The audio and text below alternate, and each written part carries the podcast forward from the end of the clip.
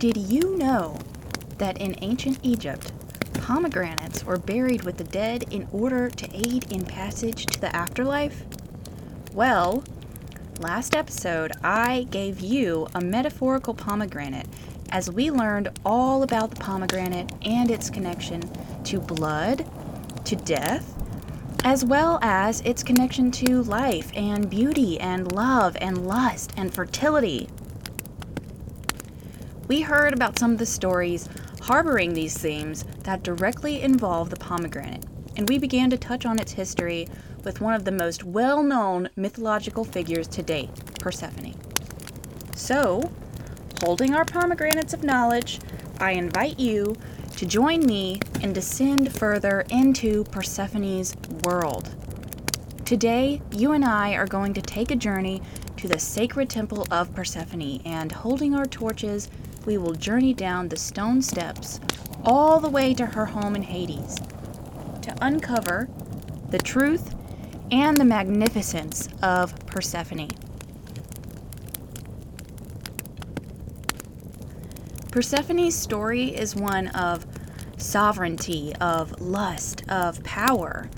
It's also a story of transformation, divine knowledge, and transcending death. It's so much more than a story to explain the seasons or to express a maiden stepping into womanhood. Her story is a testament to the intentional erasure of powerful women throughout history and how women with power have long been a formidable foe to the patriarchal society in which we still currently reside. So, how did this ancient and formidable goddess and her history become so twisted? What are her true roots? What is her real legacy? Well, today you and I are going to find out together. Persephone is a lot of things. She's queen, she's psychopomp, she's muse, she's infernal alchemist, she's the driver of souls, and like in the pomegranate episode, we found out that she is tied to the very lifeblood of the earth itself, and so much more.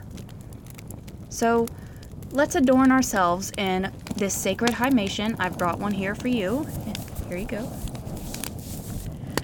I've got one for me as well. And if you don't know what a himation is, a himation is like the Greek version of a toga. They were a little lighter than the Roman versions.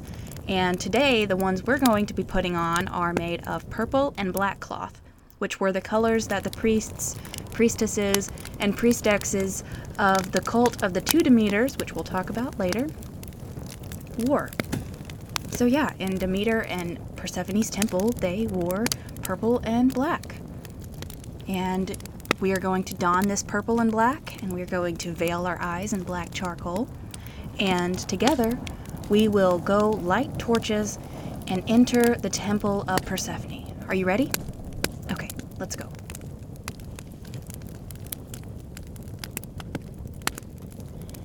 Here by this sacred fire we honor blessed and infernal Persephone, she of the bright heavens and the darkest chaos, she who walks Tartarus unshielded, she who rules Hades in heart and in home.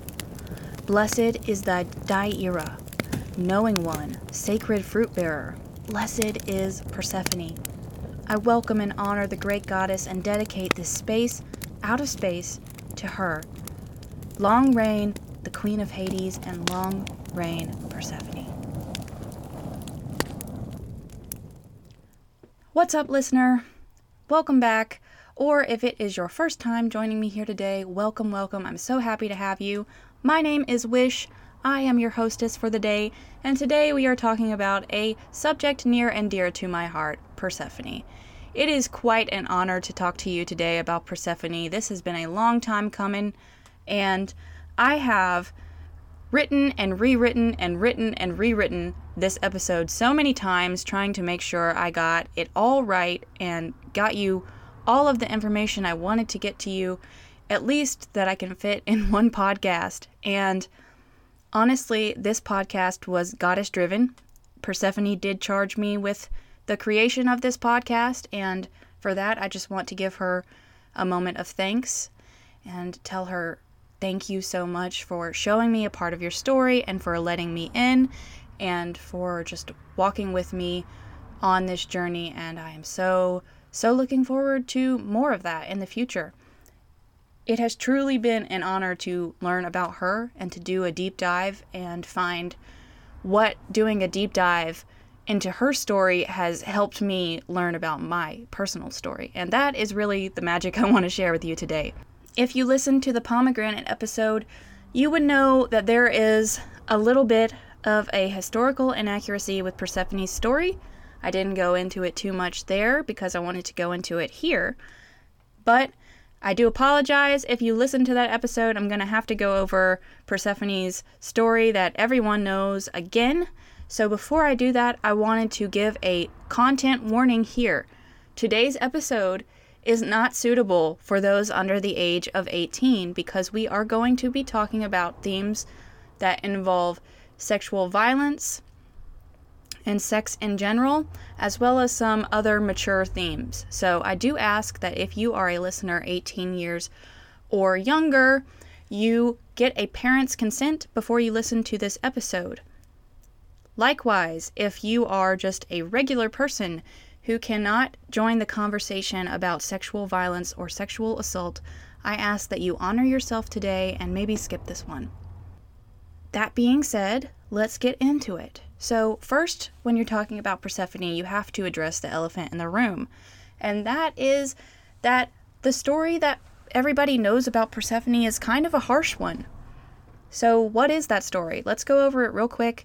And I'm just going to give you like the Cliff Notes version, okay? So, basically, what happened is Demeter had a child, and that child was Persephone. Persephone was amazing from the get go. She was graceful, she was cute, she was so intelligent, and just absolutely charmed every single person that came into contact with her. So Demeter immediately knew that this was going to be an issue, and before Persephone was even a teenager, she had a bunch of suitors asking to be her husband. So Persephone obviously was not into that, and Demeter certainly was not into that either. So Demeter decided she was going to take her daughter away from Mount Olympus and have her have the chance to grow up with people that would not try to exploit her. So that's what she did. She took her into the forests of Earth, and Persephone did get to grow up in a pretty wonderful life.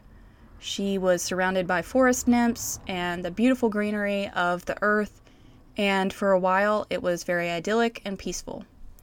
Now, there are different versions of this story from here on out.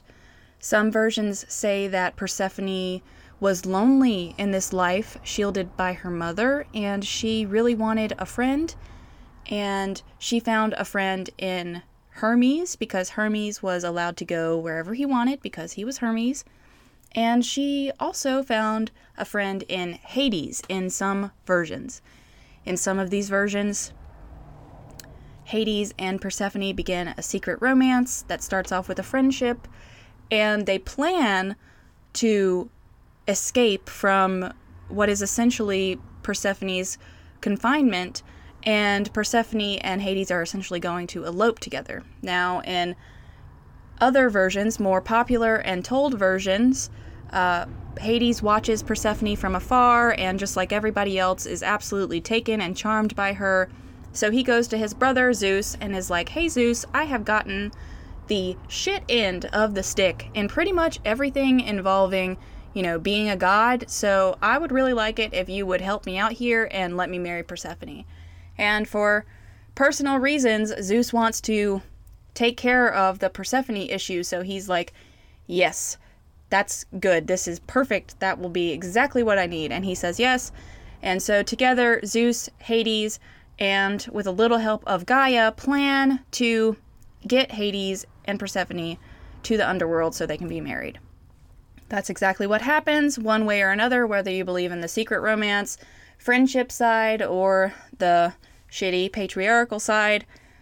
That is what happens, and Persephone gets scooped up by surprise and taken into the underworld to become queen. And while she is queen, or excuse me, while she is in the underworld, before she becomes queen, she eats six pomegranate seeds because while Persephone is away in the underworld, her mother is freaking out and basically kills everything that's growing on the earth, and the humans start to starve and they stop giving um, offerings to the gods because they are starving. And eventually, Zeus is like, okay, well, I need my, you know, one goat a week, or that's just gonna be the end of the world. So he goes and he's like, Hades, actually, I'm sorry, you can't have her as your wife. And before Persephone is given back to her mother, depending on the version of the story, there are so many versions of these stories. These stories are so old, you guys, okay?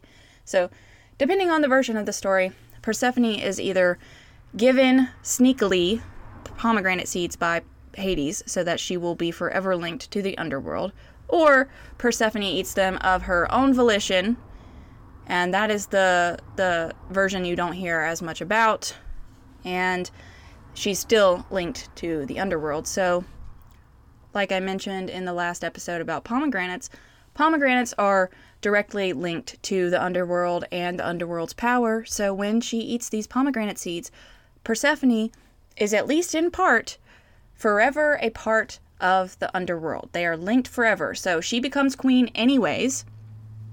So something has to be worked out.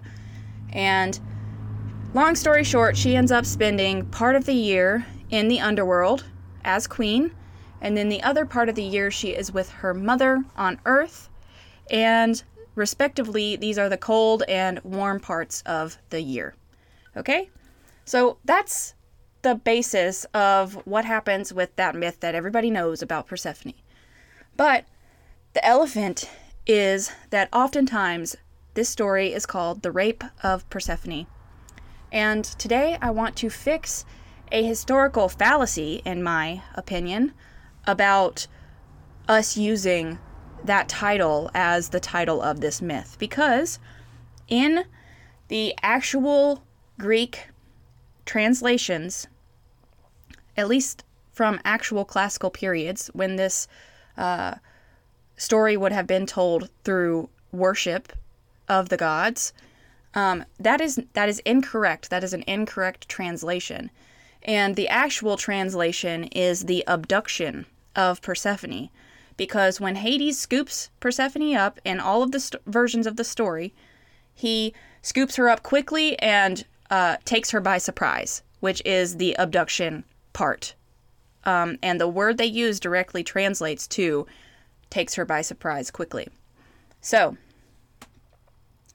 you might be thinking, well, isn't that just alluding to the fact that he was taking her to rape her and make her queen via sexual violence?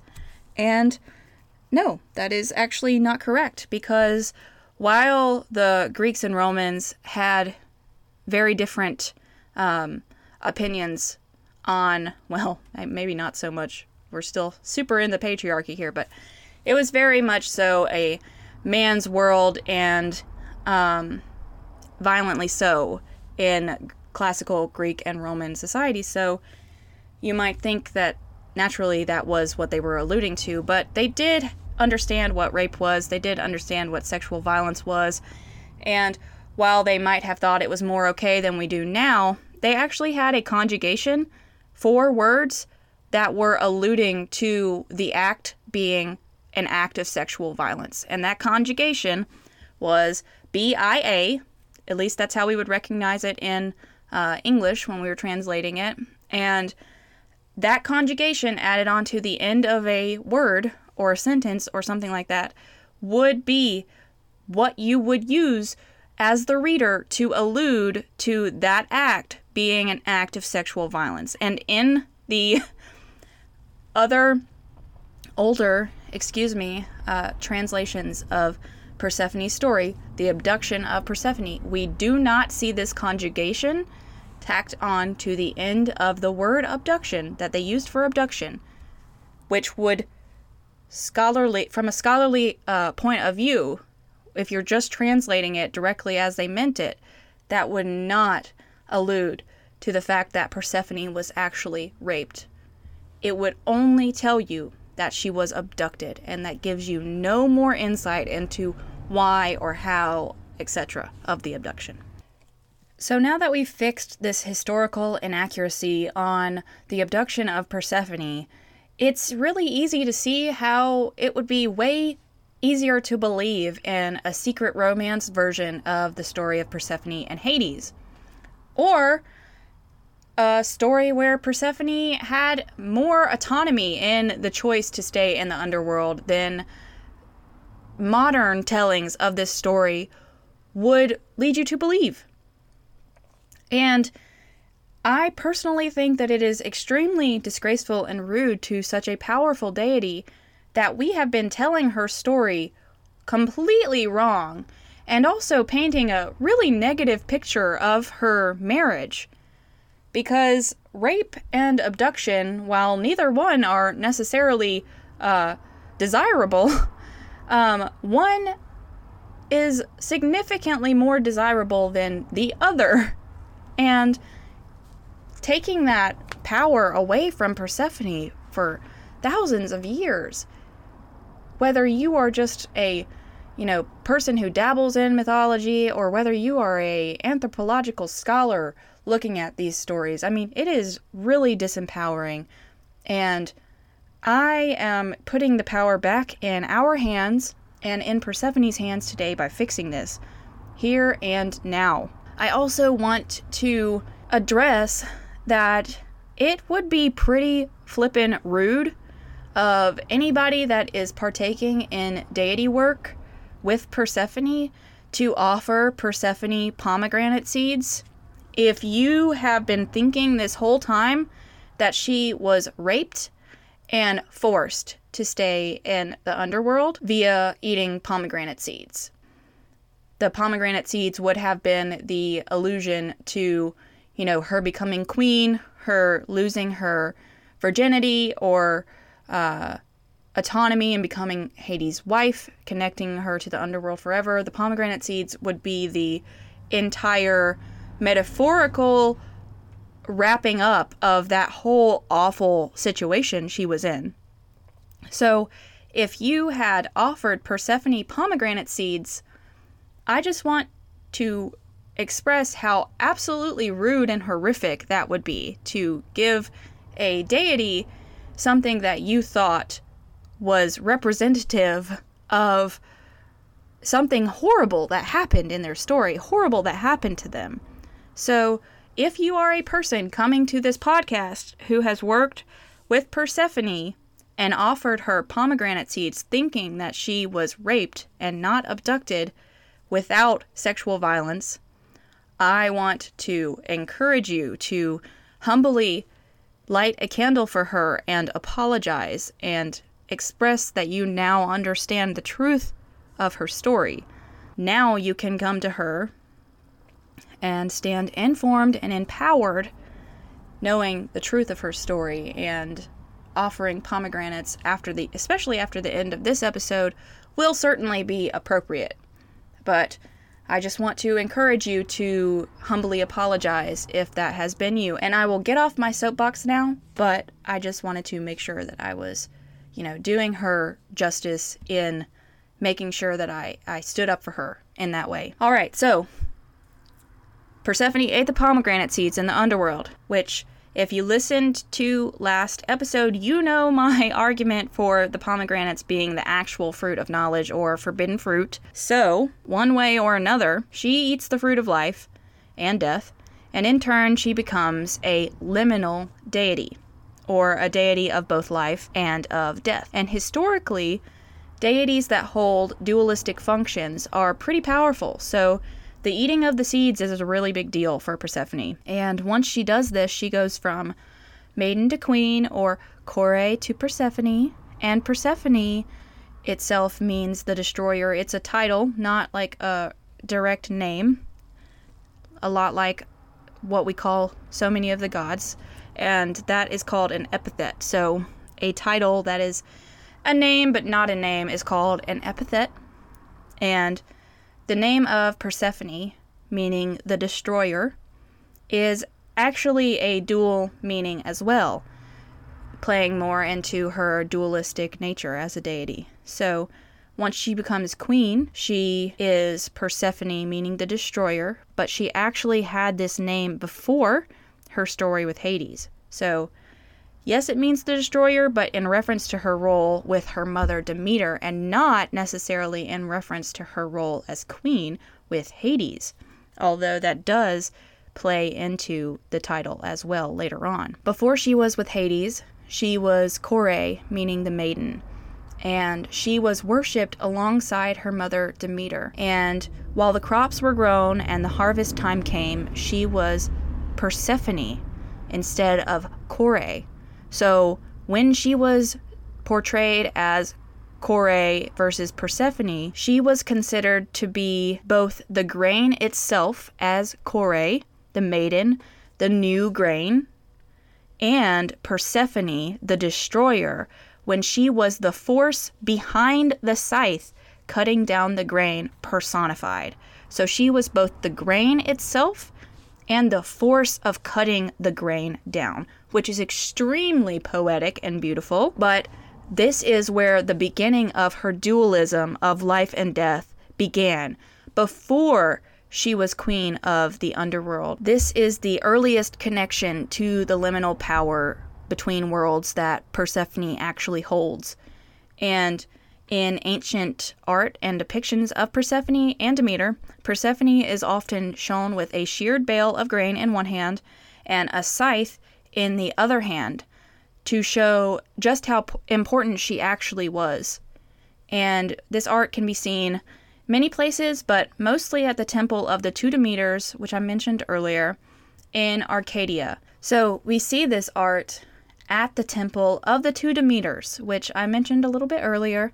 And these temples at Arcadia and Eleusis predate Persephone's crowning as queen of the underworld. So, what does that even mean? What did that worship at these temples look like? Well, at the temple in Arcadia, she was a duality deity, maiden of spring, and maiden of the dead, i.e., the force behind the scythe. And the force behind the scythe, which kind of brings up imagery to me of like the Grim Reaper and whatnot, connected her to the dead. So here we have her being both a life deity with her connection to grain and a death deity.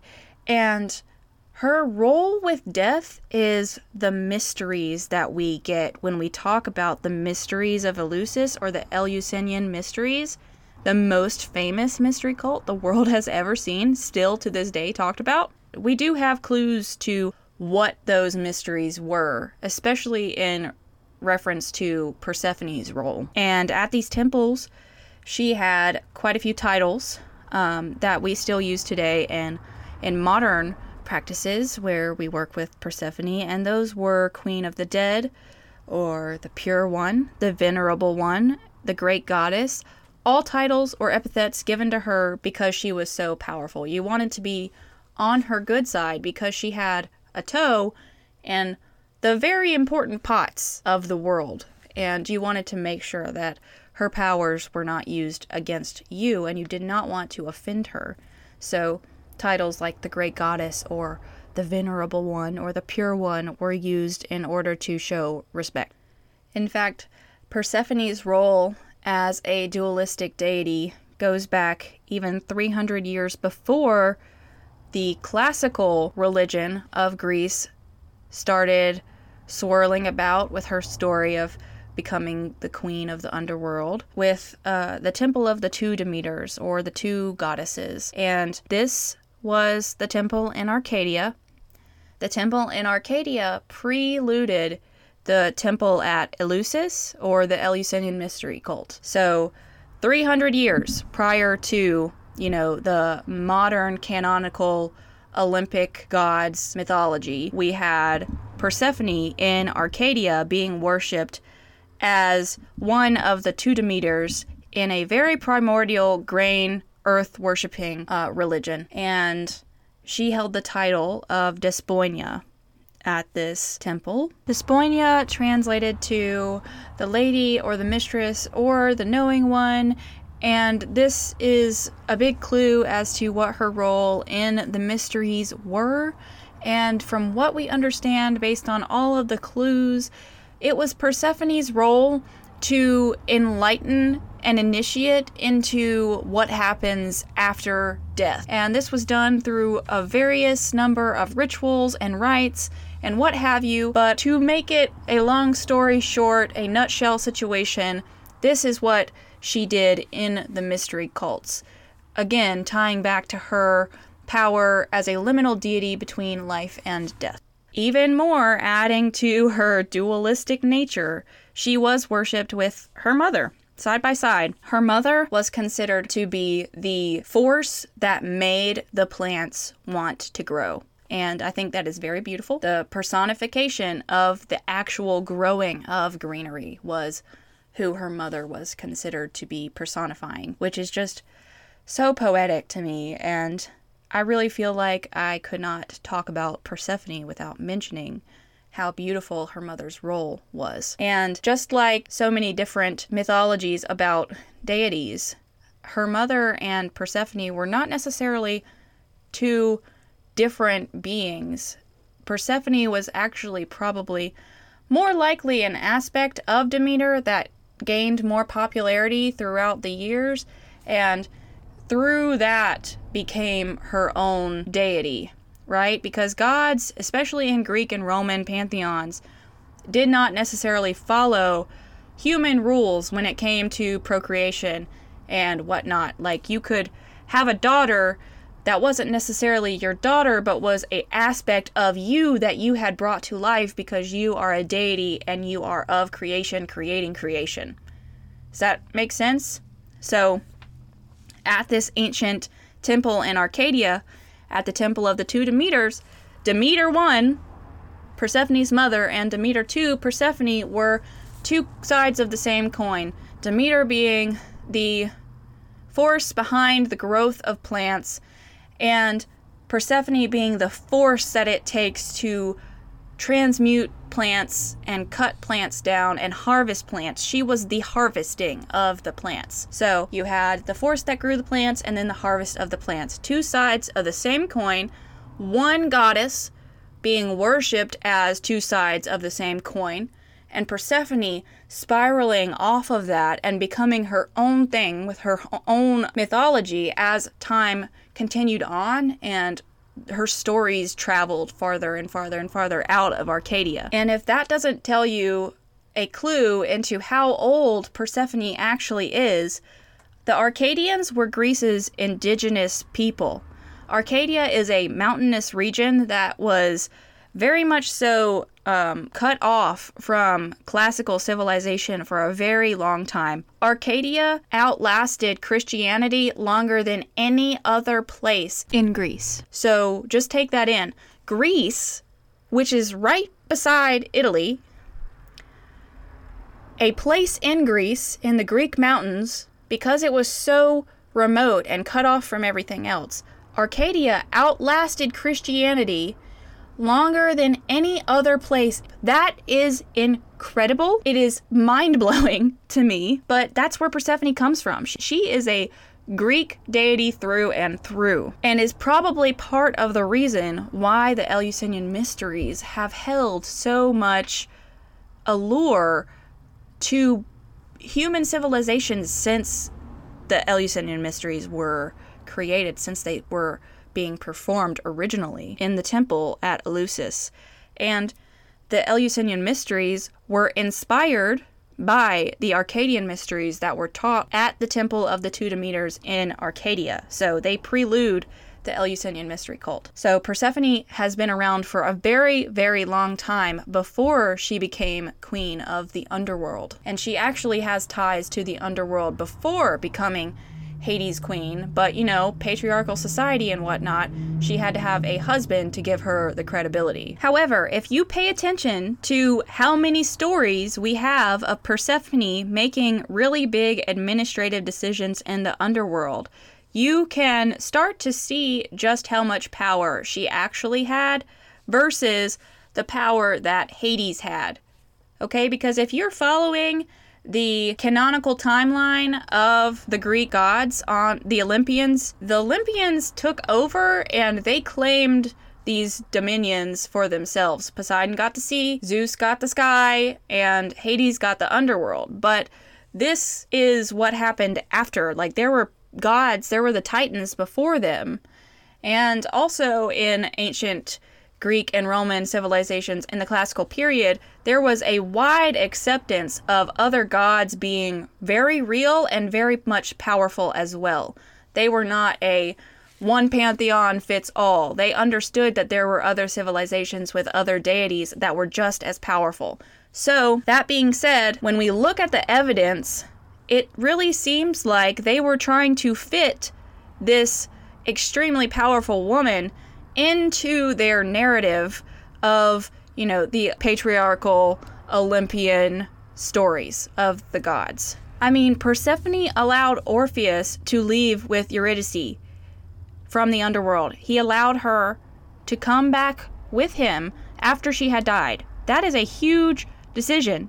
She also let Sisyphus take home his wife from the underworld. She's allowed people to swap souls. She regularly intervenes with the death of heroes she favors, and she even lets Hercules take Cerberus to complete his last ordeal. She lets him take the dog.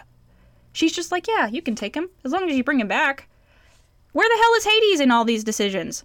It doesn't matter because Persephone was more powerful than him. She was beloved, she was powerful, she was revered and feared, as she should be. So, I want to dive a little bit further into how much influence she actually had over pre classical Greece and Rome, okay? And to do that, I want to take a look at who Persephone's children were. Remembering that children were not necessarily like humans would have children, but were potentially aspects of the deity who was deemed the parent, okay? So just keep that in mind. Persephone had two children, okay? Her first was Melinoe, who was an underworld river nymph. She is amazing. I love talking about her. I love working with her. I've worked with her quite a bit, actually. And she is just badass in every sense of the word. So let's get into talking about her. She's an underworld river nymph, which, first of all, who knew that those existed? Did you? Because before I started working with Persephone, I did not know that those were a thing. But I love that those are a thing. That is there you don't get more badass than being an underworld river nymph. I cannot be convinced otherwise. I just, it will not happen. Melinoe's titles or epithets include, but are not limited to, Bringer of Madness, Queen of Ghosts. Queen of Ghosts. That. please, please put that on my gravestone. Queen of Ghosts. That is so epic. I want people 300 years in the future to walk by my gravestone and say, Queen of Ghosts okay, we should probably leave now. Because that is so epic. I love it so much. Sorry. All right. So yeah, she was the bringer of madness. She she has poetry about her coming into the human realm and having a trail of ghosts behind her and she would visit you and she would bring on nightmares or you know visions, she would cause you to go insane in one way or another. If you were not on her good side and she was coming for you on purpose, you better be afraid, right? She had this saffron cloak that flowed behind her that dissolved into her trail of ghosts that were following, clawing at their necks and their eyes and their hearts and the ground, trying to escape the madness that she had brought to them. And that is so cool but the poetry that talks of her doing this that speaks of her being saffron cloaked the saffron cloak is actually a allusion to her being connected to the moon and how this would happen after dark. Uh, there was a large uh, opinion superstition that certain deities and their chthonic sides or their dark sides would do things in the night. There are only two deities that have ever been called Saffron Cloaked, and that is Melinoe and Hecate, which Hecate is also my girl, and I want to talk about her as well, but that's not who we're talking about now. but they are the only two deities who have been given saffron cloaked as a, a tribute to their power. And it does refer to their connection to the night or the moon, and probably refers to like a, a actual halo rather than a cloak. What did Melinoe do though? Like, what was her MO other than bringing nightmares and madness to people? Well, she was the overseer of propitiations or atonements for the dead in the underworld. Just like Christianity has sects like Catholic and Baptist, so did the ancient Greek religions. So, if you haven't listened to last episode, do give it a listen so you can know more about what I'm talking about. But Melinoe, that's what I call her. I know it's Melinoe, but I call her Melinoe in my head every time. So if that if I switch between those, that's why. Melinoe is the product of that seduction of Persephone by Zeus. And sometimes she is conflated with an aspect of Hecate because all the gods have different epithets. Melinoe is an epithet given to Hecate, okay? So, scholars vary when it comes to what Melinoe actually means, but in Greek it most likely means dark minded. Like I say, there's other meanings, but dark minded really fits no matter where you put it. So, this being said, Melinoe wanders with a train of ghosts and she oversees offerings to the dead with this constant train of ghosts behind her when she is fulfilling this role. So, seeing over the dead is potentially where this epithet comes from because Melia was the term for propitiations, and a propitiation is essentially an offering, but it's an offering that comes for appeasing something, the appeasement of something. So, ancient Greeks were pretty terrified of Hades the place and the king, and understandably, they were also just as terrified of the queen. So it's thought that Melinoe's function was to oversee the offerings that humans gave to appease the king and queen of the underworld. So they did not send them into madness or despair, or even offerings they gave to shed favor on them in the afterlife. Looking at the fact that Melinoe upheld a very important role over the dead in the underworld, which is like something a queen might do. A queen would definitely oversee the offerings to the king and queen, right? You could probably safely assume that rather than being an actual daughter of Persephone, Melinoe could have been viewed as an aspect of Persephone, like I talked about. So, you putting your mythology goggles on now, and yeah, Melinoe was born of Persephone's reign in the underworld. It's clear to me when I look at all of the things surrounding um, all of her stories and aspects and power and whatnot. So, holding that understanding, we'll return to referencing Melinoe as her own being, separate from her mother, but we're going to keep that idea of her being an aspect rather than a separate being while we continue, okay? Persephone had Melinoe at the mouth of the river Cocytus I'm probably saying that wrong. I don't speak Greek. That's okay. Cocytus is the river of lamentation. Badass. Could Persephone have been in mourning, lamenting over Zeus's trickery, his seduction? Or maybe she was expressing grief over missing her mother or her old life or whatever. Maybe she was at the mouth of the river Cocytus, the Lamentation River, lamenting, and she unlocked a new version of herself. A version she had to acquiesce to to embrace the power that she now had as queen of the underworld. Anyway, this river, the River Cocytus, is one of two underworld rivers that helps to pass judgment on the dead. And there are a bunch of underworld rivers, and they're all really interesting, but for now, we're just going to stick to learning about these two. How do they pass judgment? Well, I am so glad you asked. they do this by flinging the impure souls of those at their water's edge back and forth. So they basically scoop you up with a humongous wave and thrash you on the banks of either side until you are finally washed and tumbled into a wild and terrible lake after being thrashed over and over while you cry out and make atonement. And once you make atonement enough to the liking of the river, you are then spit out into this horrific lake. And whichever river that you are swept up into depends on the severity of your crimes and which crime you have done. Long story short, you end up in one of them and you always end up in the lake. But how long it takes you to get there depends on the whims of the river at that point in time. So if you don't make atonement to the liking of these rivers, then you could be thrashed back and forth forever. that is very creative. That is a very creative uh, way to atone for your sins. Um, looking at you, Christians, I'm just saying that is. I love it. I love the darker side of mythology. I find it fascinating, and it never gets old. Now that we know how they pass atonement, let's address the fact that every single river in the underworld has its own nymphs. So, the river Cocytus, being the river of lamentation, had lamentation nymphs. Again, underworld river nymphs. That concept is just amazing to me. I love it so much I cannot express in words. And the underworld nymphs actually predate Persephone's crowning as queen of the underworld as well. And supposedly, they were a gift to Hecate from Zeus to accompany her while she wandered the underworld. I don't really buy that for a second because Hecate is another deity that predates the Olympians, but that aside, Hecate and Persephone were friends before her abduction. She was basically like Persephone's weird witchy aunt. She's the exotic and glamorous free figure to Persephone.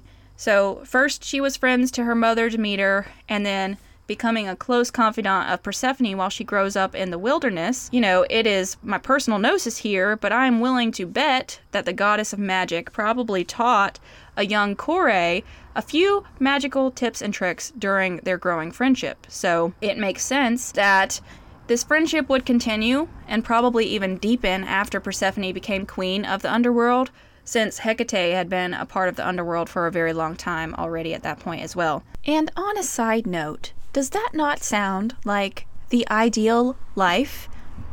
Being away from everybody in the woods, in the beautiful, lush greenery, wild, mountainous woods of mountainous Greece, surrounded by wood nymphs and river nymphs and flower nymphs, just doing your thing, living a hippie life surrounded by no one that means you any harm whatsoever, free to frolic by day, and by night you go out and you meet your witchy aunt by star filled waters and learn things like magic and necromancy and transformation magic and trance work and things like that.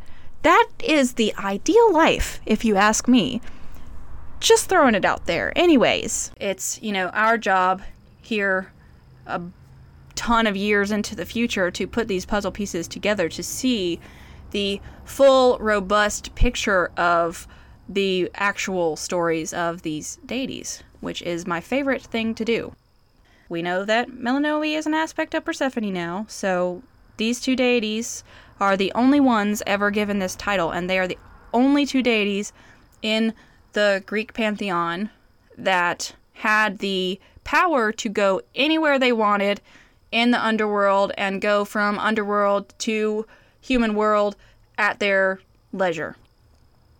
I have here a hymn to Melinoe, and I want to read it to you because I think that it is interesting. All right, here it is. I call upon Melinoe, saffron cloaked nymph of the earth, whom revered Persephone bore by the mouth of the Cocytus River, upon the sacred bed of Cronian Zeus, in the guide of Pluton Zeus, and tricked Persephone and through wily plots bedded her. A two bodied spectre sprang forth from Persephone's fury. This spectre drives mortals to madness with her airy apparitions, as she appears in weird shapes and strange forms, now plain to the eye, now shadowy, now shining in the darkness, all this in unnerving attacks in the gloom of night. O goddess, O queen of those below, I beseech you to banish the soul's frenzy to the ends of the earth. Show to the initiates a kindly and holy face.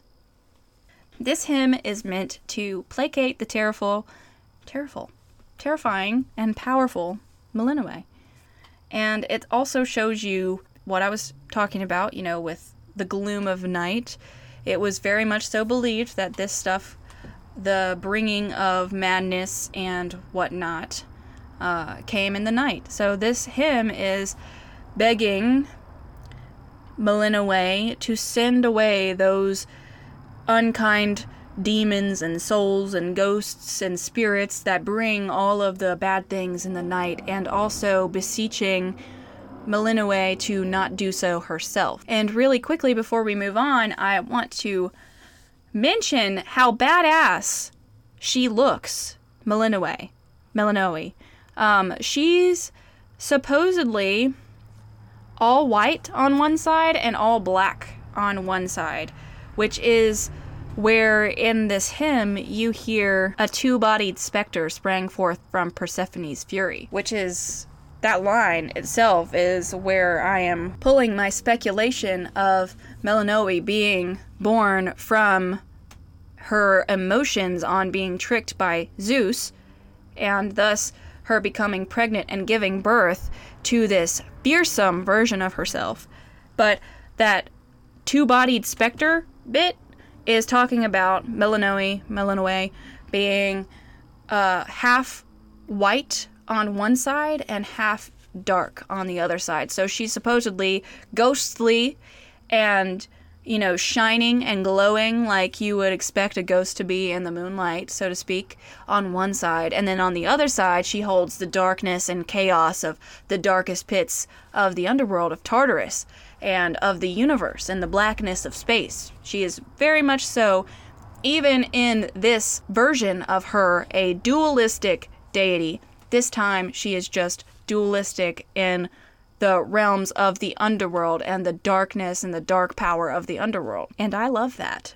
Hopefully you do too. I, I love learning about how uh, darkness expresses itself through human perception this hymn would have been used to placate her, to give her offerings or reverence, uh, to make sure that you stayed on her good side, because it was a uh, superstition that you did not speak Hades and Persephone's name out loud out of superstition, especially in the darker parts of the year. So when Hades or when Persephone was with her husband in the underworld, she was afforded this superstition. They would instead use, you know, flattering titles like Great One or Venerable One or Melinoe, and this was done for both of them if they were doing it at all. It was only in very rare occasion that you would need to give an offering or petition to the king or queen in the colder, darker parts of the year. And if you did have to do that, it was done so with great care and extreme respect on the side of kissassery to, you know, show that you were seriously doing your best to recognize how powerful they were. And you didn't want to end up, you know, not doing something, so to speak, like over the top, maybe, and having, you know, yourself go crazy or your loved one go crazy or somebody being taken too soon, you know, and those were what they feared were very, very possible. It is also fair to it is also fair to assume that Melinoe was the form that Persephone took while she was underground and was the version of Persephone that was born while she was underground and that is who she was when she was there, which is why she was so feared and why her name was not spoken as Persephone in the darker parts of the year, and she was placated with hymns such as the one I just read you. So, that is all I got for you on Melinoe, but Persephone had another child, and he has just as epic of a history as Melinoe does, if you can believe that. So, his name is Zagreus, and he is in the Orphic tradition of classical Greek religion. So his father is both Zeus and Hades as well, because it was in the Orphic tradition. And in the Orphic tradition, they were dualistic and they were two sides of the same coin as well, to simplify it for our purposes today. So here's what happened Zeus, again, seduced Persephone, and she became pregnant. And Hera, in classical Hera fashion, was very unhappy with this. She has lots of displaced anger, and she was angry at Zagreus rather than Persephone or Zeus, and she plots to kill him. So that's what she does. She goes to the Titans and she's like, "Hey, help me kill this guy." And she's like, and they're like, "All right, sure." So they take a thunderbolt from the sky and they hurl it down and kill Zagreus. But Persephone catches on to this plan because this is, you know, typical Hera, honestly. So before Zagreus dies, Persephone manages to get his heart out of his body and she puts it into a human woman named Semele. Zagreus dies via the lightning bolt, and from the ashes of Zagreus's body, humanity is born. Humans spring up because the idea is the heart of the deity was taken out, and what was left behind was humanity, which is a whole episode's worth of metaphors right there that we could talk about. But there's more to this story. Semele actually has the Zagreus heart in her, and she gives birth to Zagreus all over again. He's reborn through Semele, through this human woman. So it's mirroring right there the deity and humanity, the deity giving birth to birth to humanity, and then Semele giving birth to a deity. It's a very well-rounded metaphor there that we could talk about forever, but basically we all have a spark of the divine in us is kind of what it boils down to, in my opinion. But Zagreus is still a deity when he is born from Semele, and eventually uh, he is conflated with Dionysus. We will talk about Dionysus. That's where I'm going to leave it for right now, okay? Instead, I want to talk about the fact that Persephone birthed humanity through her son. She birthed humanity. And she also rose her son from the dead. Yeah. So the first earliest written account of necromancy that we have is in the Odyssey, which was in the 5th century, uh, where Odysseus uses necromancy to raise the dead to answer his questions. Odysseus learned this from Circe. Circe is the daughter of Hecate. Hecate is the crazy weird aunt of Persephone. So, it is uh, easy to see how Persephone could have potentially been taught the art of necromancy from Hecate at any point in time in her friendship with Hecate. But regardless, she is the earliest necromancer we have, even if it's not directly expressed as her performing an act of necromancy of raising the dead. That is what happened, which is badass.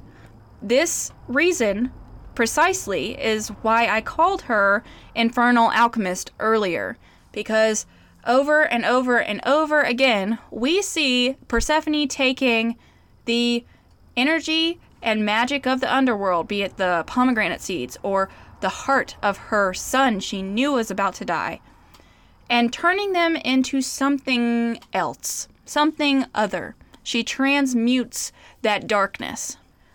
For this reason, she is an excellent deity to work with for those who are doing shadow work, who are on the left hand path, the poison path, or even if you are interested in blood and death magic for any reason.